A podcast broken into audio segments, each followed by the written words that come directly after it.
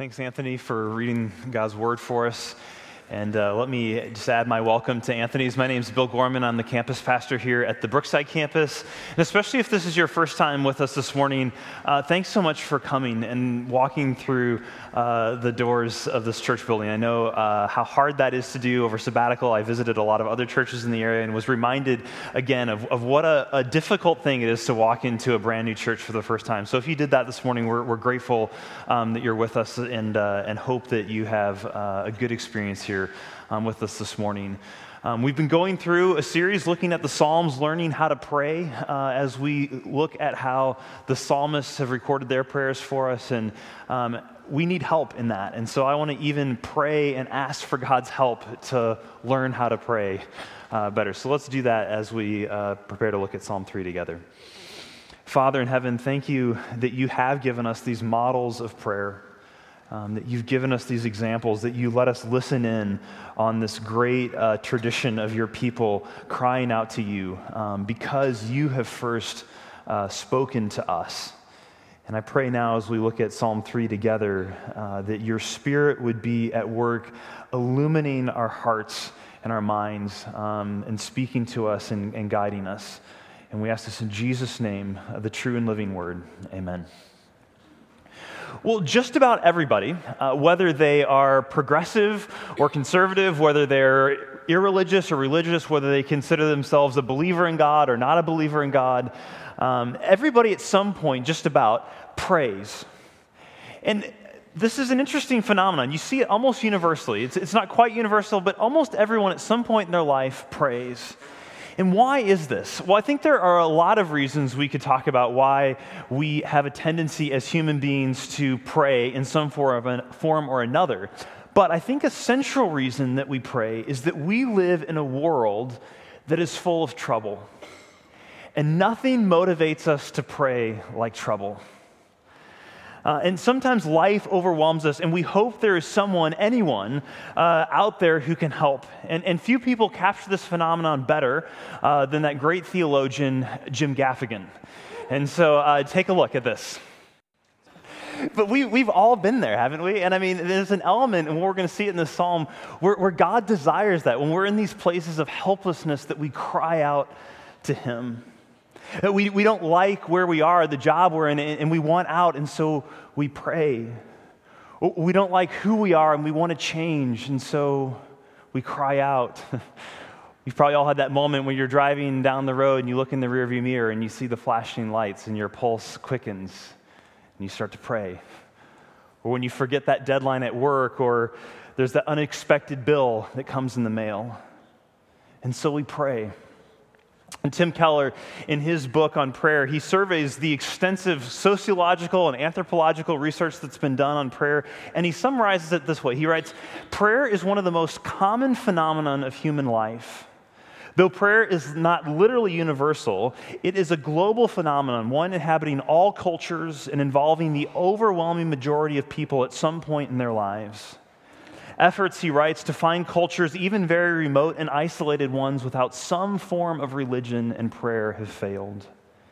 There has always been some form of an attempt to communicate between human and divine realms. It, nothing motivates us to pray like trouble.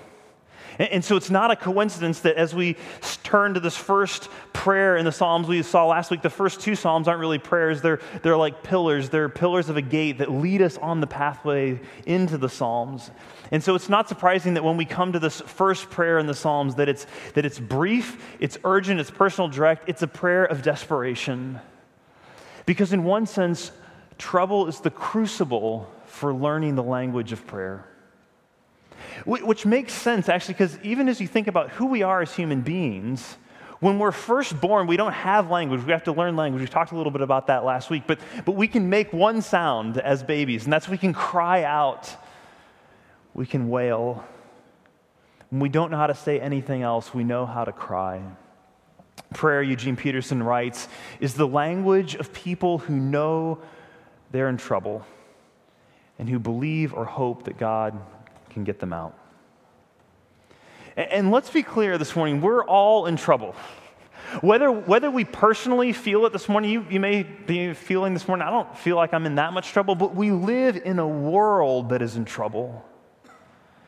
Uh, whether it's drought and wildfires in the western United States, whether it's conflict and war in the Middle East, chemical explosions in China, terrorist bombings in Bangkok, devaluation of a particular currency that sends stock markets around the world tumbling. We live in a world of trouble. And as we turn to Psalm chapter 3, what we find is that nothing motivates us to pray like trouble. And it's in the midst of trouble, in the midst of crisis, that David prays. Again, if Psalm 1 and 2 are sort of these, these two posts that serve as a gateway into the life of prayer, Psalm 3 is the first step on that pathway, and it's a doozy. As we look at Psalm chapter 3 together this morning, we're going to see two conditions for prayer and one result. So we're going to see two conditions and then a result. But before we look at the first condition that we find in verses 1 and 2, what we discover that in this psalm is that it's embedded in a story. If you notice, there's that little superscription above the Psalms. We don't often read them. Uh, they're usually in a different sort of type. Uh, in, in the Bibles we have printed in the pews, they're in kind of all caps above the Psalm. And this one says, A Psalm of David when he fled from Absalom. Editors later on, when they compiled the Psalms into one collection, into one book, added these superscriptions. They're not part of the original Psalm, but they give us an indication in some Psalms of what was going on, or, or maybe who wrote it, or the kind of tradition in which they were written. And that superscription, a psalm of David when he fled from Absalom, his son, it puts us into the middle of a story. I mean, every psalm, indeed, every one of our prayers, yours and mine, are in the context of a story. We just don't know all the stories of each psalm, but this one we do. This is just one of the stories of trouble that haunted King David's life. He was hunted by Saul. He committed murder and adultery, the psalm that Oliver read for us. He wrote after he was confessing his sin of murder and adultery. Later on in life, one of his sons, Amnon, rapes one of his daughters, Tamar, and then one of his other sons, Absalom, murders Amnon. And, and you thought your family was a mess. Um, just look at David's, and yours doesn't look that bad. Um, and, and, so now the superscription of this psalm, it brings us into another season of crisis and trouble in David's life. And you can read about this incident in 2 Samuel uh, chapters 15 and 16. But let me just tell you a little bit what happens in those chapters. David's later in his life, he's, he's in his 60s. He's been the king of Israel for around 30 years. And at this point, his son Absalom, the one who had murdered his other son Amnon, crafts a conspiracy to overthrow David and seize the kingdom for himself. Absalom schemes and he undermines and he turns even David's closest advisors against him. Absalom convinces all of the pragmatists that existed in the kingdom that I'm going to be king eventually, so you might as well join with me now. It'll go better for you if you come with me today. And so, as Absalom and his army march on Jerusalem to overthrow David and begin a civil war, David flees the city. We find this recorded in 2 Samuel 15. And the messenger came to David saying, The hearts of the men of Israel have gone after Absalom. And then David said to all of his servants who were with him at Jerusalem, Arise and let us flee, or else there will be no escape for us from Absalom. Go quickly, lest he overtake us and bring us to ruin, and bring ruin on the city and strike it with the edge of the sword. David flees to save the life of himself and his men and to prevent a siege from destroying the city that he loves. And it's as he's fleeing and then pursued by Absalom that, that he writes the psalm. That's the time that the psalm is about. Nothing motivates us to pray quite like trouble. Which brings us to the first condition of prayer, which is helplessness. The first condition for prayer that we see in this psalm is this sense of desperation that we realize I can't do this on my own. And, and David articulates his helplessness in the psalm in verses 1 and 2. He says, Oh Lord, how many are my foes? Many are rising against me. Many are saying of my soul, There is no salvation for him in God. I don't know if you noticed that when Anthony was reading the passage earlier, even just then. Did you feel the repetition of the word many? It occurs three times here, and it occurs again in verse 6, where David says, Many thousands of people have set themselves against me. And that word can mean numerous in number or large in size. And either way, the crushing weight of his predicament has left David feeling utterly helpless. Because you see, David isn't just surrounded by enemies, that would be bad enough. But they are actually saying to him, saying of him the worst possible thing that you can say to anyone. And that is, David, not even God can save you. Not even God can rescue you. You see, his enemies are claiming that God is with them, that he is on their side, that God is with Absalom. And David, there is no hope for you. God has turned against you. There's no salvation for you, there's no rescue for you. And, and you feel it vividly in the narrative. Again, if you go back and read those chapters in 2 Samuel, you feel what David was up against. Listen to this part of 2 Samuel chapter 16. David's fleeing, he's in the wilderness, and he comes to some old supporters of Saul. When King David came to Bahurim, there came out the man of a family, the house of Saul. And as he came, he cursed continually, and he threw stones at David and all the servants of King David and all the people and all the mighty men who were at his right hand. And he said as he cursed, Get out, get out, you man of blood, you worthless man. The Lord has avenged on you all the blood of the house of Saul, in whose place you have reigned, and the Lord has given you a kingdom into the hand of your son Absalom. He's saying, God's on Absalom's side now. See, your evil is on you, and you are a man of blood. And can you imagine hearing that? You can just feel, hear the hate scraping through every syllable. See, there's no salvation for you, David. God's with Absalom. The great 19th century British preacher Charles Spurgeon, reflecting on this verse, wrote this. He said, If all the trials which came from heaven, all the temptations which ascended from hell, all the crosses which arise from earth could be mixed and pressed together, they would not make a trial so terrible as that which is contained in this verse. He says, It's the most bitter of all afflictions to be led to the fear that there is no help for us in God. It doesn't get much more in trouble than that. And so David prays. See, at the most basic level, prayer is, is a recognition of our helplessness and a turning to God, however weak our trust in Him might be. And really, it's amazing how little it takes to bring us to a place of helplessness. Uh, I was reminded of this last week. For me, it, it's often home repair that takes me there. And, and last, uh, last weekend, um, our, our bathtub drain wasn't working right. Um, and, and I was, so I was, I was painfully reminded of just how quickly um, we can begin to feel helpless. And, and so this drain wasn't, wasn't working right, but I thought there was something wrong with the, the stopper that, that you use to stop the tub and fill it. And I thought, well, this is no problem. I've got a screwdriver in YouTube. I can, I can fix this. Um, and so last Sunday afternoon after church, I started working on it. And, and I went in totally confident in my abilities, uh, thinking this would be a, a, quick 15, 20 minute project. I'd adjust the stopper, it would be done. Uh, two hours later, uh, having disassembled the entire drain fixture and dismantling uh, the stopper apparatus, and then had plunging the tub vigorously, um, the water went from draining slowly to not at all. Um, from being partially clogged or broken to absolutely stopped. And so, after about two hours, uh, I helplessly admitted defeat and started bailing the tub out with a bucket, a very small bucket that took forever.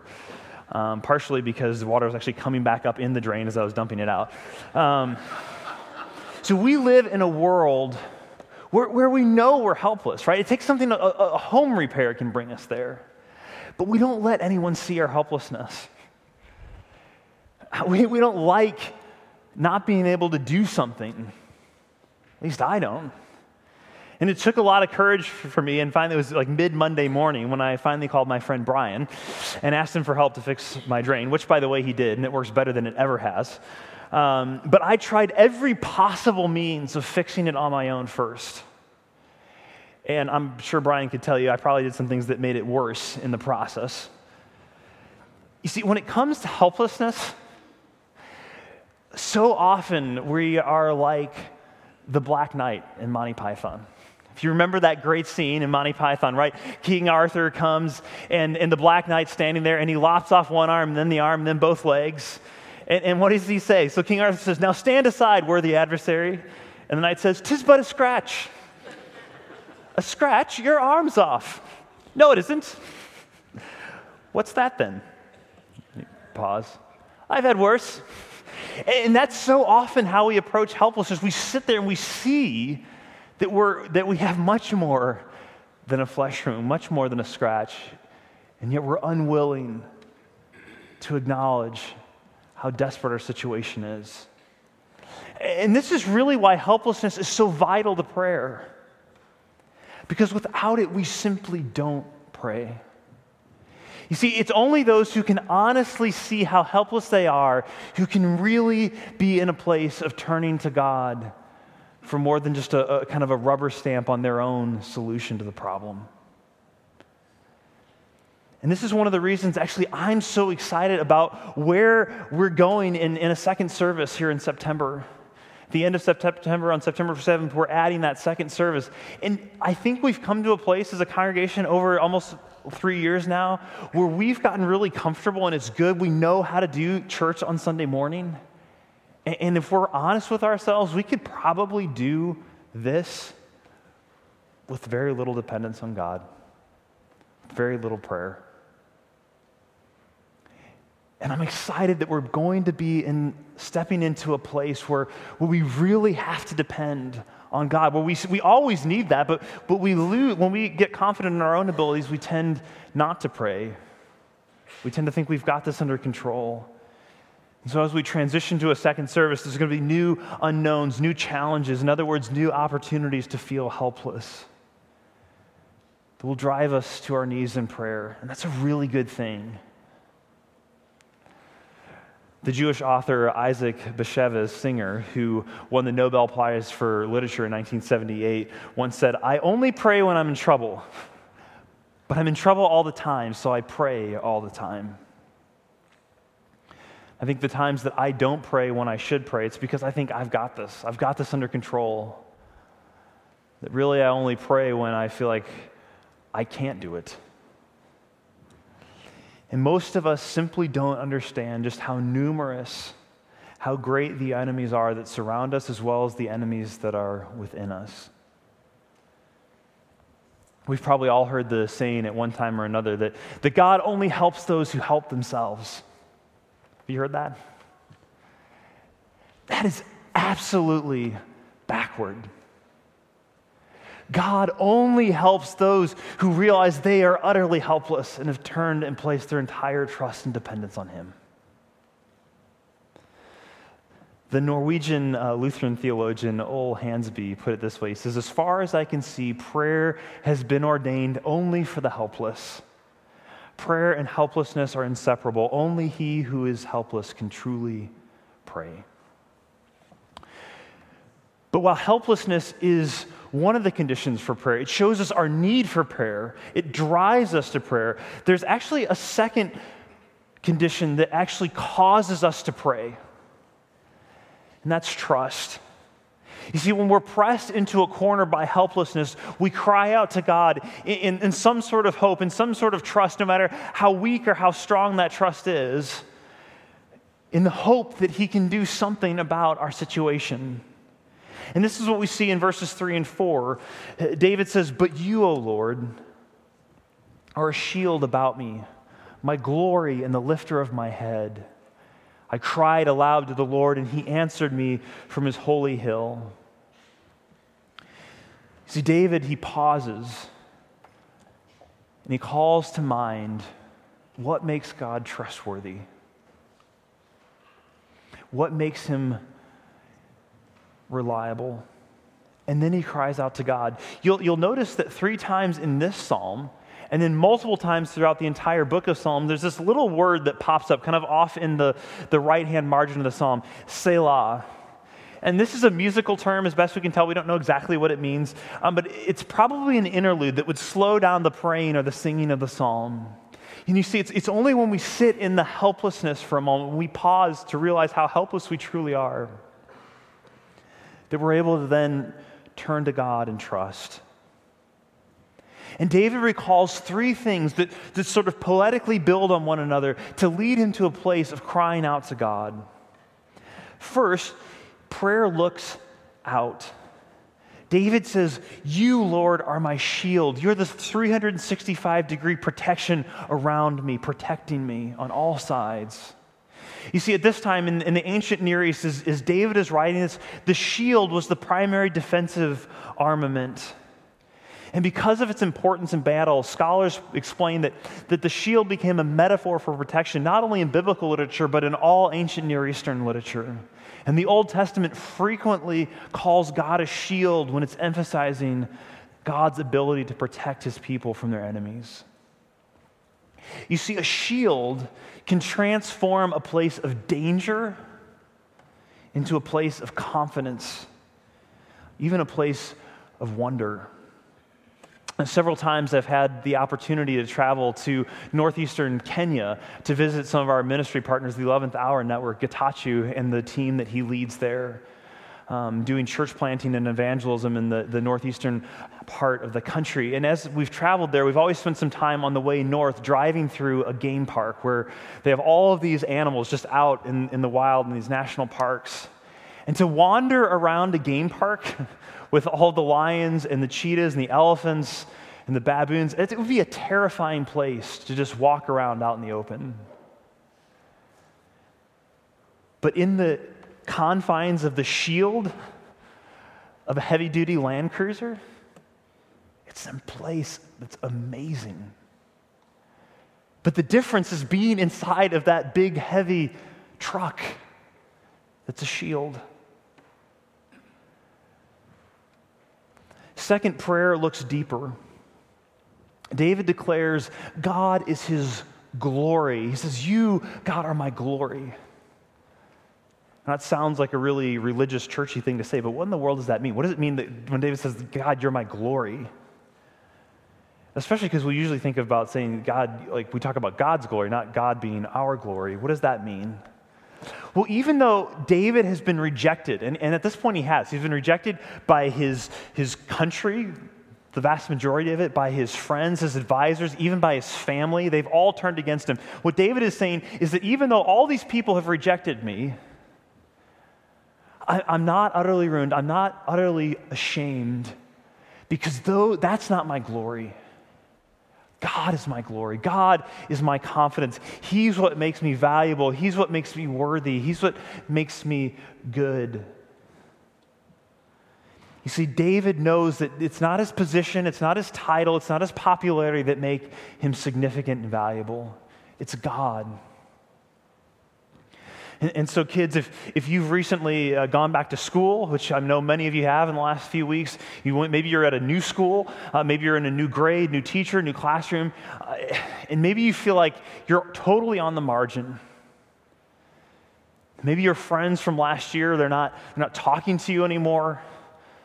They went to camp with some other kids, and there's a new group, and you're on the outside.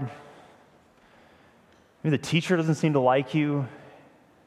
And you're just feeling like, gosh, like, I just don't feel worth anything. I don't, I don't feel valuable. I don't feel like I matter. Listen, you are made in the image of God. He's your glory. You are loved and valued by Him. And in Him, because of that, you are lovely and valuable. Third, prayer looks up. It's the Lord who lifts David's head. This picture of, of the lifting of the head, it's a picture of confidence. You see, when you have God as your shield, when you have Him as your glory, you never have to hide your head in fear or hang your head in shame. Ever. See, God is David's protector. He's, he gives him worth. He lifts his head. He gives him hope. And so David, in trust, cries out to God. You see, when before in verses 1 and 2, all he could see was the many, many, many enemies that surrounded him. Now, in verses 3 and 4, he sees God fills his vision. And so, so, no matter how great or how many the foes are that surround you, in prayer we turn our focus to the one who is greater than all of them. So in verse 4, David says, I cried aloud to the Lord, and he answered me from his holy hill. Now think about that for a moment. Where is David as he's writing this psalm, when he's re- remembering these moments? Where is David at this point? I mean, David is out in the wilderness hiding. He's left the city that's been his home. He's left the city where, where his family has lived. He's left the place where the symbol of God's presence, the Ark of the Covenant, resides. That city's now overrun by David's enemies, and he's an outcast. So, where is God in this? Well, God is where he's always been, reigning on his holy hill. He's still reigning in Jerusalem. You see, Absalom may have taken the throne, but God is still running the kingdom. This is the beauty and the power of prayer. You see, God is always present to us, but in prayer we learn to be present and attentive to Him. God is with David in the wilderness. Sometimes God feels far off, but He's always present to us. The question is, are we present and attentive to Him? David knows who God is. He's holy. He isn't one to come to with sort of a casual familiarity. But in great distress, when fear hits, he cries out to the one who is greater than him. And God answers. He answers powerfully. And how does he answer? This is one of my favorite parts of this whole psalm. You see, God's answer to David's prayer, it's one of the most simple, astonishing, things that happens to you and me every day. It's the experience of sleep, of rest. You see, David might not be on his, his, throne, but he knows that God is on his, so he can rest. The, the two conditions of helplessness and trust bring the result of rest and sleep. Look at verses 5 and 6. David says, I lay down and I slept. I woke again, for the Lord sustained me. I will not be afraid for many thousands of people who have set themselves like all around me. He's like, I'm not going to be afraid of that anymore. Because all prior in the psalm, David has been saying, God, I have nothing else beside you. I'm helpless. I'm terrified. I don't deserve your help. All I can do is hope in you. And having said all that, he cries out to God and then he lays down and he goes to sleep. I think all of us at one point or another in our lives have known the pain of a sleepless night, the tossing, the turning. Your mind just keeps mulling over the same thoughts. Maybe it's, a, and it's an exam that, that everything is riding on. Uh, maybe it's a child who you, you can't get a hold of them on their cell phone and it's getting late and they should have been home by now. Maybe it's you have that performance review at work next week and, and it's, just, it's not certain how it's going to go. Um, for me, last Sunday night, it was uh, having a kind of a recurring nightmare. I think I had it three times that night of, of working on the plumbing and just every pipe in the house disintegrating into dust. But sometimes it's things far worse than plumbing that keeps us awake. I read an interview this week with uh, Chief Safety Eric Berry. And if you've been following that story, you know Eric had, had cancer and he was talking about the experience of, of chemo and, and battling that. And he said, There were so many times when I just didn't know if I would wake up tomorrow. I would be just so scared to go to sleep. And we, we've all known the pain of a sleepless night, of feeling the, the, these cares, these foes, these enemies pressing in around us. But sleep, it's such an ordinary part of life. And yet, it's an amazing gift and miracle every time it happens. Because we don't really think about how incredible sleep is. But just listen to how one author describes it. I think he describes it so perfectly well what, what happens when we sleep. He says, God sustains us in our sleep, but we take it for granted. But think about it. You're asleep, unconscious, dead to the world, yet you breathe, your heart pumps, your organs operate. And he says, The same God who sustains you in your sleep will sustain you in your difficulty. The great British author uh, G.K. Chesterton, with his characteristic wit, wrote of sleep The greatest act of faith a man can perform is the act we perform every night. You see, as Christians, we don't worship a deistic God who just sort of made a world and then pressed a button and then walked away and doesn't care about it. No, we serve the living and active God, Jesus, by whom all things were made and in whom all things hold together. God is as close to you right now as the heart that is beating in your chest and the air that is flowing in and out of your lungs, both now in this moment and when you sleep every night. And this is why David's outlook changes. His fear subsides. Those around him, um, of, of, those around him, it goes away. And so in verse 7, his request that he, he gives the next morning when he wakes up is really less of a request of fear, and now it's kind of more of a battle cry. Listen to verse 7. He says, Arise, O Lord, save me, O God, for you strike all my enemies on the cheek, and you break the teeth of the wicked. This language of arise, this was the same language that we saw in Moses' story that he would use when the pillar of cloud would lead the Israelites forward in the desert. It's less of a request and more of a battle cry of let's go forward. So let me just give you one practical step for this next week.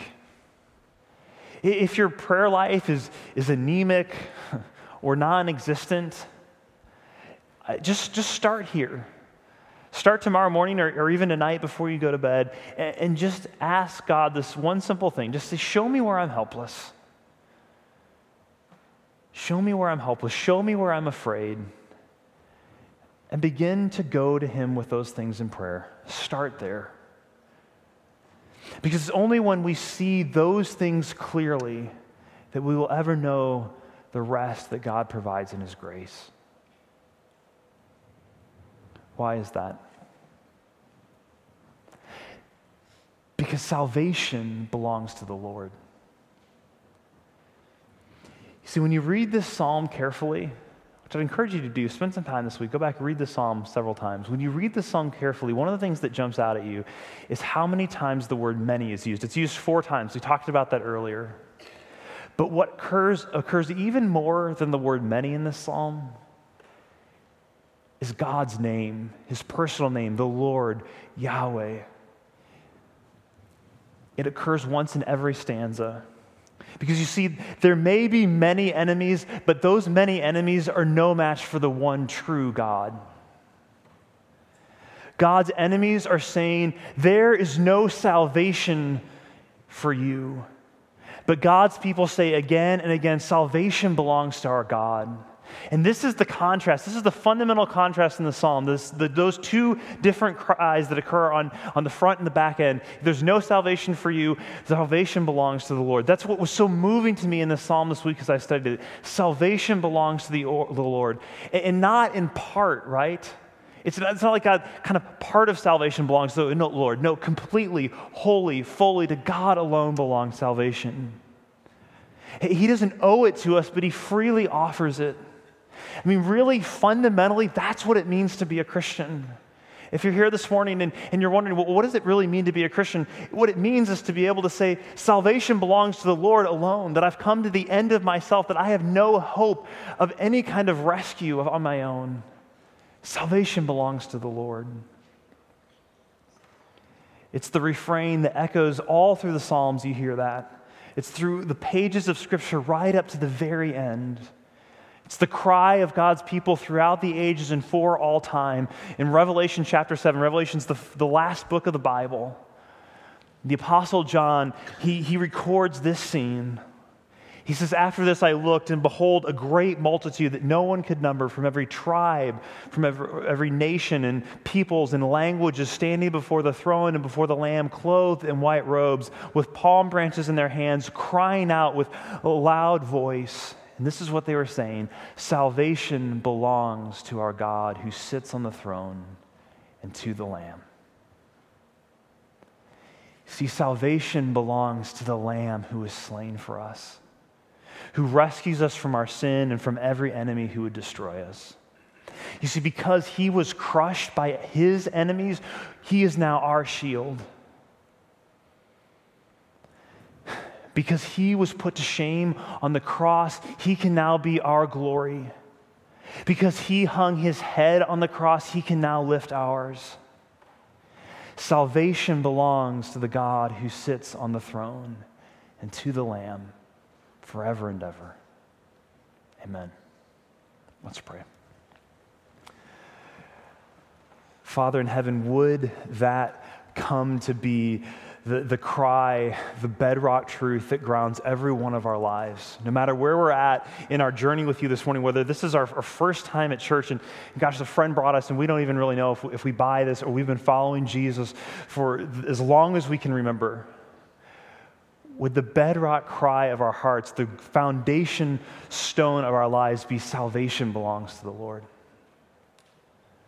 Would we trust you so that when we become to the end of ourselves, and I pray that you bring us there regularly, we would turn to you in trust and hope, confidence that you will deliver us. In Jesus' name, amen. Well, each week here at Christ Community at the Brookside campus, we celebrate communion together. We celebrate a meal, the Lord's Supper, as a tangible reminder of the truth that we've just heard proclaimed from God's word that, that salvation belongs to the Lord. You see, Jesus didn't just leave us um, words or sermons to remember, He gave us an act, a meal that embodies the truth that salvation belongs to our God. And so, as we come to communion this morning, we have this tangible reminder of the forgiveness of our sins, where we get to see and taste and touch the gospel. And so, during this time, um, we also have prayer available uh, near the sound booth. There's a sign. And if you would like to pray with someone, even now in the service, there will be people there who'd love to do that with you. And if you're newer here with us, let me just explain how we celebrate communion together as a church family. Um, first of all, you don't have to be a member of our church family to celebrate communion with us. If the cry of your heart is salvation belongs to the Lord, come, you're welcome at the table. Um, if, if you're not yet at that place and you're still questioning, I just invite you to use this space either to ask for prayer or just to pray silently to yourself. Uh, say, God, show me, pray that prayer. Show me where I'm helpless. Show me where I'm weak. Show me how you're working in my life. Because I'm confident that He is. Um, we have four communion stations around the room. There's two here in the back, and there's two in the front. And this one here in the back has uh, gluten free communion elements available if you uh, need that. So just come and gather in groups of four or five around uh, the tables or around the servers and take the bread, dip it into the cup, and then partake uh, together um, as a group there. Jesus, on the night that he was betrayed, on the night that he went, put it on the other side. Jesus, on the night that he was betrayed, as he was going to the cross, he took bread, ordinary bread, and he broke it. And he gave it to his disciples, and he said, Take, eat, this is my body. And then he took a cup, and when he had given thanks, he gave it to them, saying, this is the blood of the covenant which is poured out for you many for the forgiveness of sins. We must never miss that at the core of the gospel is the good news that our sins can be forgiven. So come now to the table and taste and touch that good news that the forgiveness of sins has been brought on the cross. Come when you're ready.